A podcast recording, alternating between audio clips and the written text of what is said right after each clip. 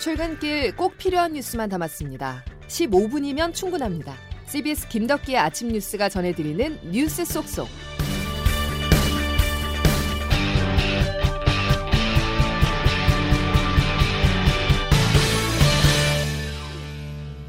여러분 안녕하십니까? 7월 14일 김덕기 아침 뉴스입니다. 사상 최다라는 말을 지난주에 이어서 오늘도 말씀드리게 됐습니다. 수도권에 거리두기 최고 단계가 적용됐지만 주말 효과가 사라지자 코로나19 신규 확진자는 역대 최다 기록을 또 새로 쓸 것으로 보이는데요. 가장 큰 문제는 수도권의 유행이 전국적으로 번지고 있다는 점입니다. 지자체들은 거리두기 단계를 올리고 있습니다. 첫 소식 조태인 기자입니다. 어제 저녁 9시까지 집계된 코로나19 신규 확진자 수는 1,440명입니다. 9시까지 집계인데도 이미 역대 최다치인 1,478명을 뛰어넘었는데 오늘 오전에 발표될 확진자 수는 이보다 크게 증가한 1,500명대, 많으면 1,600명 안팎에 이를 것으로 예상됩니다. 최근 코로나 확산세는 어떤 특정 집단을 통한 전파가 아니라 추적이나 사전 차단 등이 어려운 선행 확진자 접촉, 즉 지인이나 같은 연령대의 또래 친구 등에 의한 감염이 거의 절반에 이릅니다. 이상원 중앙방역대책본부 역학조사 분석 단장입니다. 주로 지인, 동료들 간의 접촉과 모임을 통한 전파가 있었으며 한 유행이 다시 다른 유행으로 재전파하는 경향을 시사한 비교적 안정적이었던 비수도권도 심상치 않습니다. 일주일 전인 지난 7일 비수도권 발생 비율은 15.2%였는데 이후 매일 증가하면서 30% 수준에 육박했습니다. 비수도권은 지난 1일부터 사회적 거리두기 1단계를 적용하고 있었는데 이행 기간이 오늘까지인 만큼 방역 당국은 지금의 확산세를 반영한 각 지역별 새 거리두기 단계를 오늘 발표할 계획입니다. CBS 뉴스 조태임입니다. 이번 4차 대유행은 기존 바이러스보다 전파력이 센 델타 변이가 주도하고 있습니다. 비율로 보면 지난주 감염자 10명 중 3명이 수도권으로 좁히면 4명 중 1명이 델타 변이 감염자였습니다. 델타 변이가 우세종으로 자리 잡는 것은 이제 시간 문제라는 분석입니다. 이은지 기자의 보도입니다. 확진자 숫자도 문제지만 특히 방심할 수 없는 지표는 변이 바이러스의 검출률입니다. 방역 당국에 따르면 지난 한 주간 국내 발생 환자의 약 37%가 변이 바이러스에 감염된 것으로 나타났습니다. 이 중 감염력이 두세 배인 것으로 알려진 델타 변이는 23%나 검출됐는데 지난주보다 두 배 이상 높은 수치입니다. 방역 당국은 지금의 추세가 계속된다면 빠르면 다음 달 델타형이 국내 우세종이 될 수도 있다고 말했습니다. 중앙방역대책본부 이상원 역학조사 분석 단장입니다. 굉장히 빠르게 증가하고 있고 8월 중에는 그 우점화될 가능성도 배제할 수 없는 상황입니다. 확진자의 70%가 나오고 있는 수도권은 델타형이 26.5%나 발견돼 역대 최다치를 보였습니다. CBS 뉴스 이은지입니다. 최근 집단 감염이 발생한 백화점이 비상입니다. 무더위가 이어지면서 에어컨이 있는 실내로 인파가 몰리고 있어서 백화점발 추가 감염이 우려되는데요. 급기야 백화점 노조 측이 영업시간 단축이나 방문자 수 제한 등 방역 강화 조치가 필요하다고 요구했습니다. 보도에 조혜령 기자입니다. 집단 감염이 발생했던 현대백화점 무역센터점이 어제 다시 문을 열었습니다. 확진자 증가로 영업을 잠정 중단한 지 8일 만입니다. 그동안 발열 체크만으로 통과됐던 입장은 QR코드 인증 절차가 더해지면서 한층 까다로워졌습니다. 인증되었습니다. 근무 인원도 기존 인원의 3분의 1만 유지하고 안전 방역관이 매장의 방역 수칙을 관리하도록 했습니다. 하지만 여전히 확진자가 나오는 상황에서 성급히 문을 연 것 아니냐는 지적도 나옵니다. 직원들은 확산세가 진정될 때까지 영업시간 단축과 방문자 수 제한 같은 직접적인 규제가 필요하다고 입을 모읍니다. 민주노총 서비스연맹 이서영 조직부장입니다. 백화점 출입 시에 이제 방문자 기록 같은 것도 사실 이렇게 쓱 지나가게 되면 제대로 안 되는 경우가 많고요. 음. 이번 주말에 모든 백화점을 다 휴무 접시를 하고 전 직원에 대해서 코로나 선제 검사를 하라고 음. 요거를 하는 상황입니다. 한편 압구정 갤러리아와 여의도 더현대 서울에서도 확진자가 나오면서 어제 하루 해당 매장이 폐쇄됐습니다. CBS 뉴스 조혜령입니다. 정은경 질병관리청장은 오늘 오전 브리핑을 열고 시스템 오류와 물량 소진 등으로 혼선을 빚은 50대 백신 접종 사전 예약과 관련해서 개선 방안을 발표할 예정입니다. 정 청장은 예약자 연령을 세분화하고 시간도 조정해 최대한 편리하게 예약할 수 있는 개선 방안을 만들겠다고 말했습니다. 다음 소식입니다. 전국민 재난지원금이 소용돌이에 빠졌습니다. 여당, 야당, 정부 할 것 없이 모두 다른 주장을 펴고 있는데요. 먼저 야당 상황부터 짚어보겠습니다.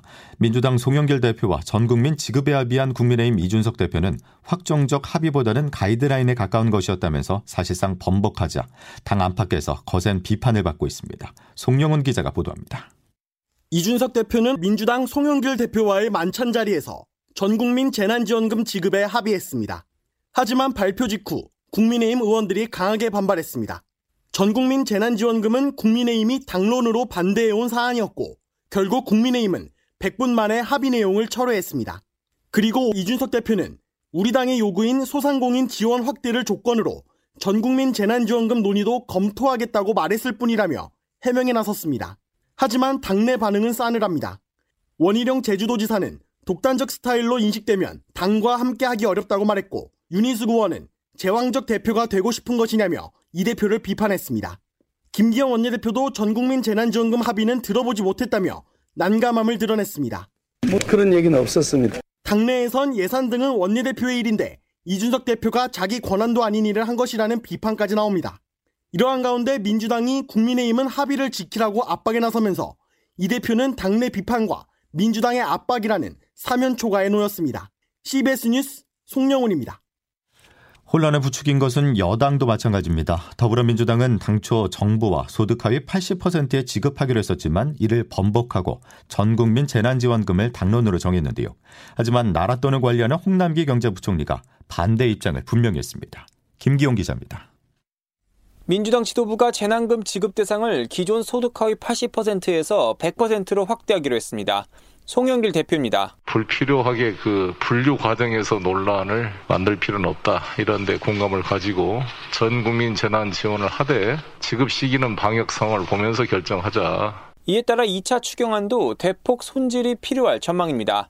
민주당은 추가 세수분이 있어 별도의 국채 발행은 없어도 된다는 입장이지만 정부는 완강합니다. 홍남기 경제부총리는 어제 국회 기재위 회의에서 전국민 재난금에 동의하지 않는다는 입장을 재차 강조했습니다. 정부가 이렇게 반대해서 국회가 결정하지 못할 정도가 되면 안 되죠. 저는 뭐 그 재정 운영을 그렇게 정치적으로 결정되면 그냥 따라가야 되는 그런 거라고는 생각하지 않고요. 여기에 민주당 대선 주자인 이낙연 정세균 후보까지 당의 결정에 반발하고 있는 상황입니다. 이낙연 후보입니다. 당정 간에 합의한 것을 여당이 뒤집는 사태가 생겼습니다. 이제 더 이상 그런 문제로 시간을 끌 수가 없는 상태입니다. 국회 예산결산특위는 오늘과 내일 전체 회의를 열어 추경안 종합정책 질의를 진행한 뒤 다음 주 세부 증액감액 심사에 돌입합니다. CBS 뉴스 김기웅입니다.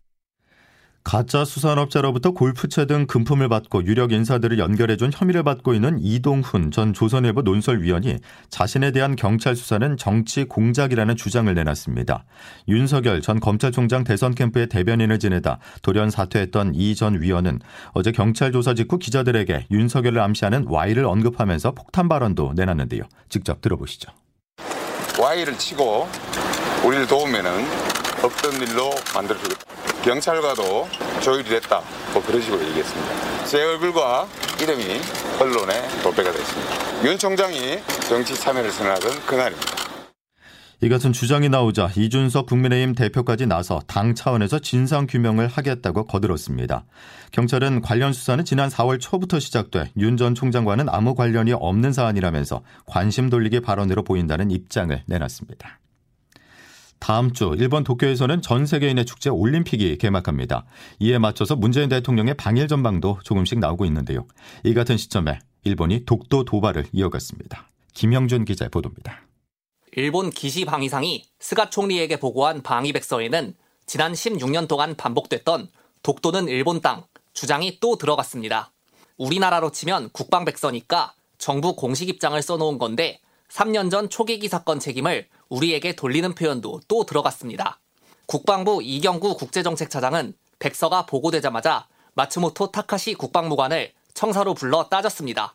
비슷한 시각 외교부 이상열 아시아태평양 국장도 소마 히로히사 총괄공사를 초치해 강력히 항의했습니다.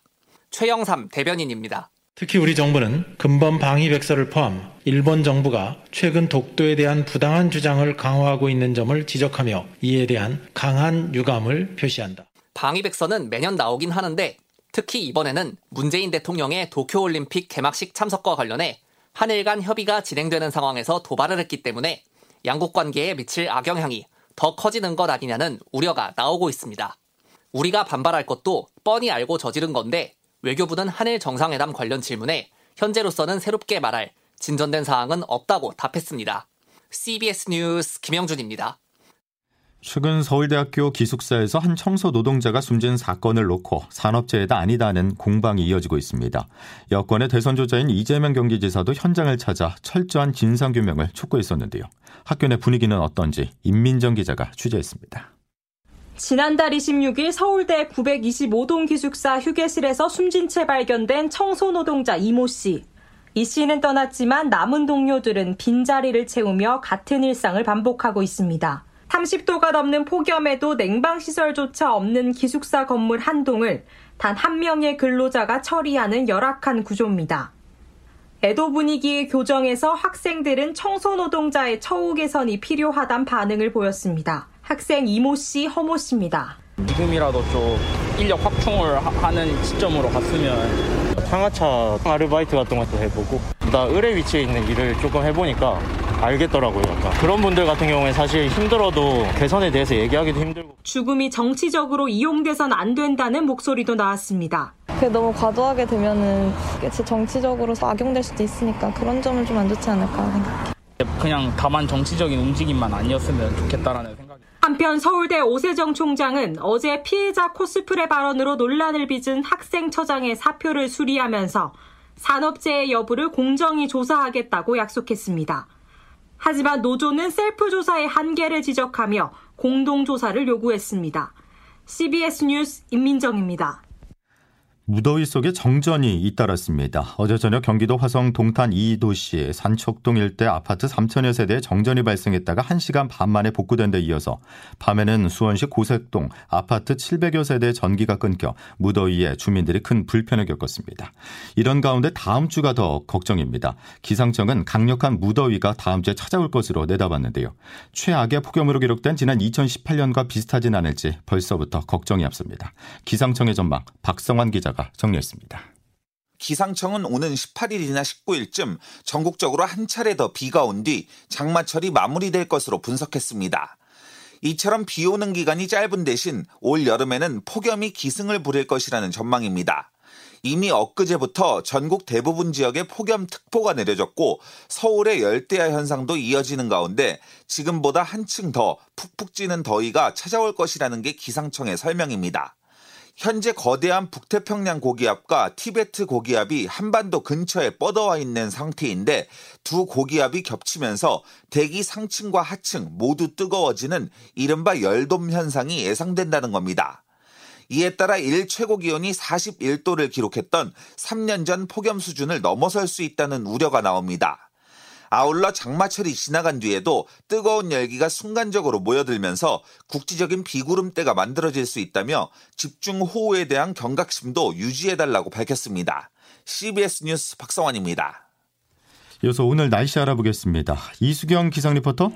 네, 기상청입니다. 예, 앞서 리포트에서도 전해드렸듯이 장마가 곧 끝날 수 있다는 거죠? 네, 북태평양 고기압이 본격 확장할 것으로 예상되는 다음 주 초반에는 장마철이 끝나는 단계로 접어들 것으로 보입니다. 이렇게 되면 작년과는 달리 올해는 역대 최단기간 장마로 기록될 가능성도 있는 상태인데요. 한편 이번 주는 내내 폭염이 이어지면서 무더위 속 건강 관리 잘 하셔야겠습니다. 간밤에 곳곳으로 최저 기온이 25도를 웃도는 열대야가 나타났는데요.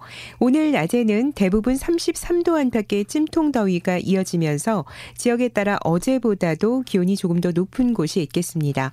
전국적으로 현재 폭염 경보나 주의보가 이어지고 있는데요. 현재 서울이 27도인데 한낮에는 33도까지 오르겠습니다.